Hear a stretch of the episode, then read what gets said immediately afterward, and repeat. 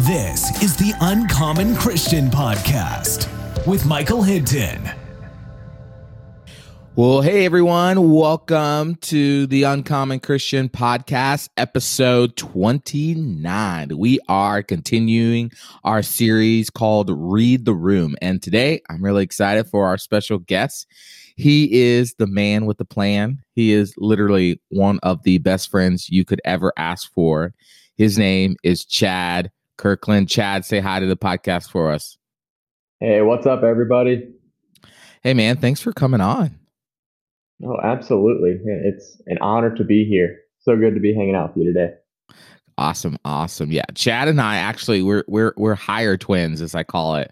We were hired at the same time uh, at at uh, a great church in Indianapolis by the name of Traders Point Christian Church, and uh, we actually became really good friends. We we started working in student ministry together, and just really kind of hit it off pretty quickly. Our family hit it off. Our sons hit it off. I I still have that image of us sliding down at the little county fair and our sons crying. oh, good times. good times. They're sitting in this little like car ride and my son is just like not having and and and emerson's just looking at my son like what's wrong with you fool? Yeah i i still love it when that picture pops up. Oh great times great times. Chad i didn't want to give it away because i wanted our podcast to know. Why don't you, why don't you tell us a little bit about yourself who you are what you do and why you do it? Yeah so i have the awesome pleasure of um, being married to my wife Lindsay for almost eight years now. She's woo, incredible. She's awesome. Um, and and not only that, but we have three kids together. We have Emerson, who's six, and man, he is he's great. Uh, loves everybody, friends with everybody as soon as you meet him. Um, and then he has twin siblings. He has Evie May. Yeah, Evie May. She is um, a doll. She's sweet. She's the, the, sweetest little snuggle bug that, that you can ever meet. And then Elliot, her brother, is the biggest turd that you'll ever meet. Like Mike, Michael, you you don't even understand. Like he gets in trouble now, and oh. when you're oh. fussing at him, you're about to put him in timeout. He looks at you, folds his hands, and says, "We pray." We pray. Oh gosh. I, am sitting here like, yeah, kid, we're gonna pray, but you're still going into timeout. Like it, it doesn't. We're gonna pray that will whoop that butt. yeah. um, and then we have one more on the way. Um, due dates in the end of April. So um, not sure what that name's going to be yet, but man, we are excited to be a family of six here in a couple months. That's awesome. But yeah, and then I get to be one of the youth pastors at an amazing church called Life Church. And I'm here at our Springfield, Missouri location. And I get to lead uh, teens from sixth through 12th grade. And one of the reasons I love what I get to do is because oftentimes in those teenage years is when um, people start taking ownership of their faith and really starting to make their faith their own. And, you know, God's called me to stand in that gap and say, hey, you are here to help influence this decision. You're here to help point them continually back to Jesus. And, and that's what I get to do. And that's one of the things I love to do.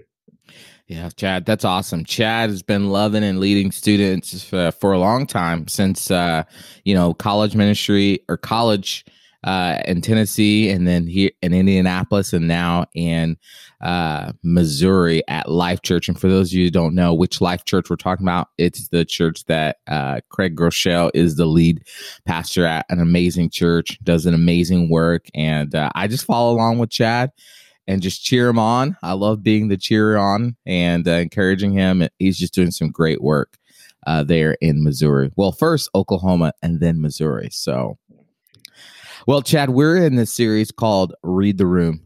Have you ever heard of that saying before? Like someone ever said, uh, Chad, read the room. And can you tell us about a moment where you read the room poorly and what happened? I can. Yes, I've heard it before. Um, usually said to me when I hear it. um, but one of the, the um, times that, that like stands out to me was actually when I was serving at one of the Life Church locations in, in Oklahoma, and uh, I walked in in the morning and I mean, I was off to a good start in the morning. And I walk in, I throw my arms open, and I'm ready to yell, Good morning! And like just almost announce that I'm there. and I get good out and I look over and I see one of our pastors sitting with one of our uh, church attenders and she's crying. Oh, and gosh. I'm like, oh no. Um, and so I put my head down. I don't say anything else, and I walk straight to my desk. And, uh, and I'm just like, I did not read the room today. Oh, and gosh. it, it was one of those awkward moments. And for the rest of the morning, I'm just kind of sitting at my desk, just working, head down. You're like, I just hope he didn't hear me. I just hope he didn't hear me.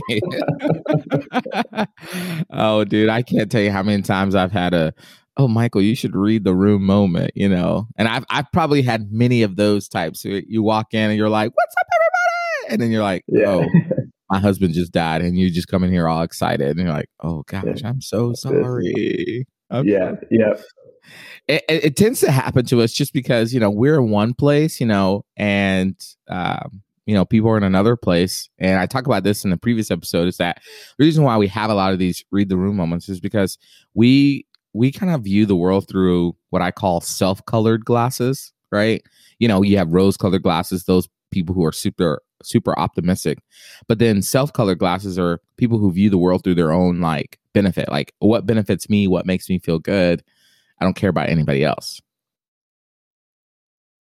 Yeah, and it's so easy to to look out for for number one, right? That's a common saying. You always look out for number one, yeah. and it's almost because it's natural. Mm. It's one of those things of it, it's it's natural to be like, oh, I got to take care of myself. You know, I mean, you think about it.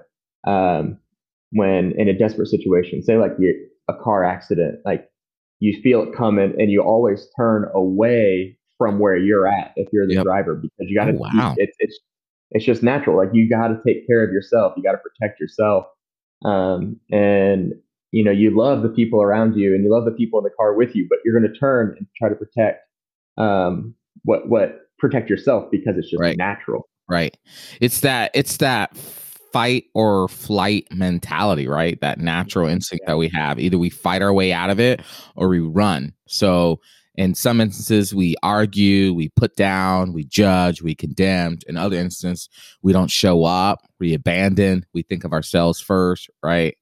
That's what happens. And that I think that's what you kind of see a little bit you know, everybody wants to paint the 12 disciples, the first 12 disciples of Jesus, as these like the greatest ever, holier than thou, never made a mistake. And it's not that we're speaking bad about them, it's just that they just remind us so much of us. They were so human, right? They made so many mistakes. They had tons of read the room moments in their life. And there's a particular instance that we're going to talk about today in Mark chapter 10 it's it's like a stereotypical disciple moment. Why don't you tell us what's happening there? Yeah, and so Mark Mark ten um, verses thirty five through through forty five. It's um, in, in, a time when James and John come to Jesus and they they want to ask him a question. Um, and I personally I find this story funny because in one of the other gospel accounts, it, it talks about how their mom comes and asks Jesus this question. And it's like, man, if you're a teen, if you're in your 20s, man, start asking your own questions. Um, right. But uh, yeah, so, uh, and they say, like, we want to see of honor when we, when we get to your kingdom. When we reach heaven, we want to sit at your right and at your left. And man, Jesus basically shames them. And he's like, You have no idea. Can you bear the cup that I bear? Can you handle what I'm about to take on. And he's specifically talking about his death on the cross and how um, he's not only going to die this horrific death, but he's going to um, take on all the guilt for the sin of everybody in the world. And he's like, You can't handle this. And it goes on to talk about how Jesus came not to be served, but to serve. The guy who could have asked anybody anything and we'd have to, to do it. He says, No, no, that's not why I came. I came to serve others. And one of the lines I love in this passage comes out of verse 44 through 45. It says, And whoever wants to be first must be slave of all. Notice mm. he didn't say must be last. He said, No, you must be a slave. Like you don't even get a number. Mm. Like, mm. You have to put yourself so low that like you're not even in line. Um, for and he goes on to say, For even the Son of Man did not come to be served, but to serve and give his life as the ransom for many. Hey, he's like, man, you you cannot like try to get in the front of the line because the people in the front of the line, like they think awfully highly of themselves. Mm. And I'm here, I'm here for the people who want to serve. I'm here because you want to be a slave to the people who want to be first. Yeah. And and that's that's like where servant leadership starts is Mm. like you you step into that humility stance, right? Right. You you occupy that God given space. Um, I think you talked about in a couple episodes back. You talked about humility being that God given space, and he he says you, you occupy that God given space, and then you serve like crazy, and and that is how you you get into that kingdom of heaven. How you get into my kingdom. Yeah. Um, you serve. You become that slave to the many. That's so good. And I, I, I think it was you I quoted on that God given stance quote. Yeah, you might have. Yeah, I might have. what I think is so funny, Chad, is like at the beginning of that little moment, Jesus almost it's like, okay, so like in in chat in verse 35, it says, Then John and James, the son of Zebedee, came to him. Teacher, they said, We want you to do for us whatever we ask. Okay. So so they say that, teacher, we want you to do whatever we ask of you, we want you to do it. Okay. And then Jesus says, What do you want me to do for you? Like, I can just imagine Jesus looking at them like, You know, I already know what you're about to ask me. Are you sure you want to ask me this? Right. Like, Yeah. read the room, bro. Like, I can just imagine Jesus just looking at them like, Are you serious? You're really about to ask me that? Like, he just says, What do you want me to do for you? And we just kind of miss that little point. We just assume like Jesus is like, Oh yeah, what do you want me to do? I don't think so. I think Jesus was like, What do you want me to do for you? Like a parent would like when you go to your parent or when your kids come to you and they say, Daddy, and you know they're about to ask you something that, that you're absolutely gonna say no to. They know you're gonna say no, but they still ask you anyways. Like I just imagine Jesus just looking at them like, why are you asking me this? Like, don't you understand anything that I've done has pointed you to something different than trying to be first? And I just wonder, like, you know, why why do you think we we have this need to make sure we're first? Like we have to take care of ourselves first. And why is it so hard for us to just say, you know what, today and every day I wake up, I'm gonna put myself not even last, like you said, like I'm not even gonna give myself a number. Yeah, I think a lot of that comes back to like first off, like I said earlier, like it's natural to want to like elevate yourself. Like, you know, in society today, like we're told like, hey, go achieve what what that's next thing. Like what's the next step in your career? What's that next step um in, in raising your kids? Like what's that next thing? Go get it, go get it. It's just naturally like ingrained in us from the time that we're really young. Um, but then on the other side of that, it's like, why is it so hard to serve? It's like because serving's not natural. Like, why is it so hard to step into that slave mentality, that servant mentality? It's because it's it's like completely opposite of natural. If someone comes to you and says like, "Oh, like I'm just hardwired to serve," like you, you ask a question like, how, "How are you so good at serving?" "Oh, I'm just hardwired that way." They're lying. They're Uh, lying to their teeth. they are not telling the truth uh, because like you know serving others is is not a, tra- a trait that you possess. Serving others is a value that you develop.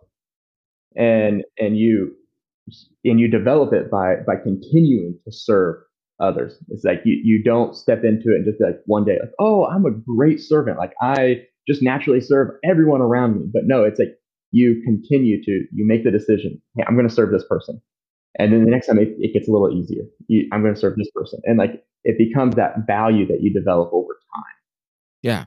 It's a it's a habit that you work at every single day.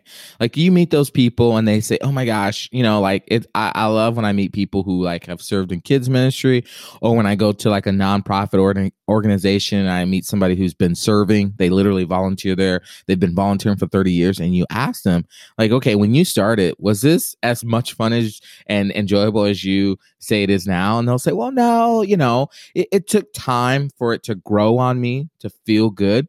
But once i got into the groove and i started to see the the benefit right i started to reap the reward of what my serving was doing for people then it became so much more enjoyable to where now it's just like a natural thing i do.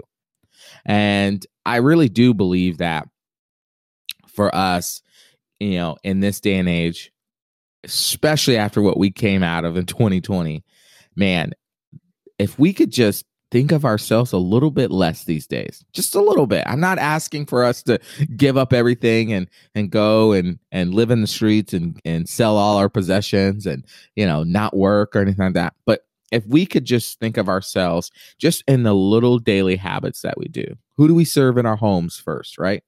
And if you're single who do you serve in your workplaces? Who do you serve when you're at the grocery store? Who do you serve when you're driving and you're running late and somebody's trying to get through, right? Just uh, all those little things for you and me. Who do we serve on our teams? Who do we serve? You know, me as I I lead these uh, these these uh, campus pastors. You know, how do I serve them? Sometimes that means, even though I might think my idea is the best, they might have just as good an idea, right? So I think in all the little things that we do, it's not about this great showing like this great effort like look at me. It's the little things and and and the moments.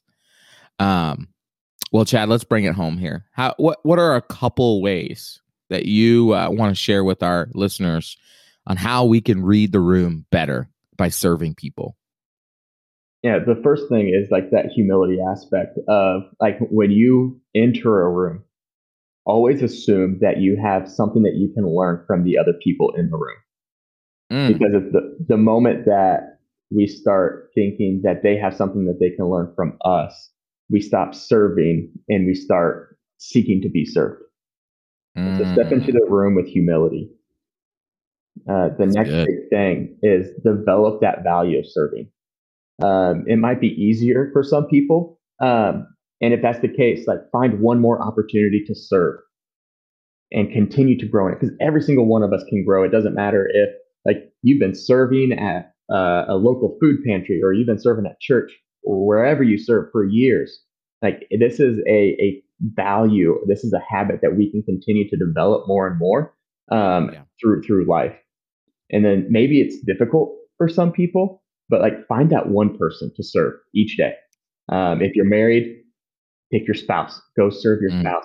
If you have kids, how can you serve your kids? That close friend, that family member. How can you serve those people? Because oftentimes those are the people who, who will be a little easier to serve um, because of the, the, the, love and the affection you already have for them.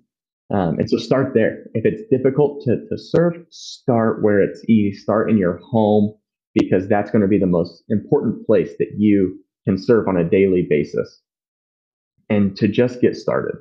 Um, this is something that that I try to do more and more with with my own wife, with Lindsay. It's ask the question, how can I serve you today? Mm. And sometimes it's going to blow them away uh, if you just simply say, hey, how can I serve you today? And chances are they might have a list. Don't don't don't shy away from that list. And and like if you're gonna ask the question, be ready to serve. Like even if it's doing the dishes and you hate doing the dishes, man, step into it and do those stinking dishes because um, what's going to happen on the back end of it when you start serving people is is the love and admiration and the respect that they'll have for you. Um, and so, first, step into a room with humility, then develop that habit, that value of serving, and then ask the question, "How can I serve you today?" Man, that that's a uh, I love those three: uh, humility, value development of serving, ask the question, how can I serve you today? I think those are super good. And uh, if you're listening today, man, we hope that you will take those to heart and don't feel like you have to accomplish it all today. Hmm, just start small, right, Chad? Start small. Start small. And uh, you'll go much further and much faster in your faith in 2021. Well, Chad, thanks for coming on the podcast, man. Absolutely. It, it was it was fun. I'm glad I got to to jump on here with you. Yeah, brother, I appreciate you. And I want to thank you for listening today. If this was helpful for you, would you do me a favor, a big favor, and share this with others? Also, I'd love it if you would provide a positive rate and review wherever you listen to your podcast, including on Apple Podcasts, uh, which will help this show reach more people. And that's what it's all about. You guys know what I say. It's not about fame or popularity. This podcast is all about encouraging and inspiring every Christian to love Jesus and to live out their purpose in uncommon ways. Thanks for joining, and we'll see you next week. Thank you for listening to the Uncommon Christian Podcast with Michael Hinton. For more information on today's topic, visit uncommonchristianpodcast.com.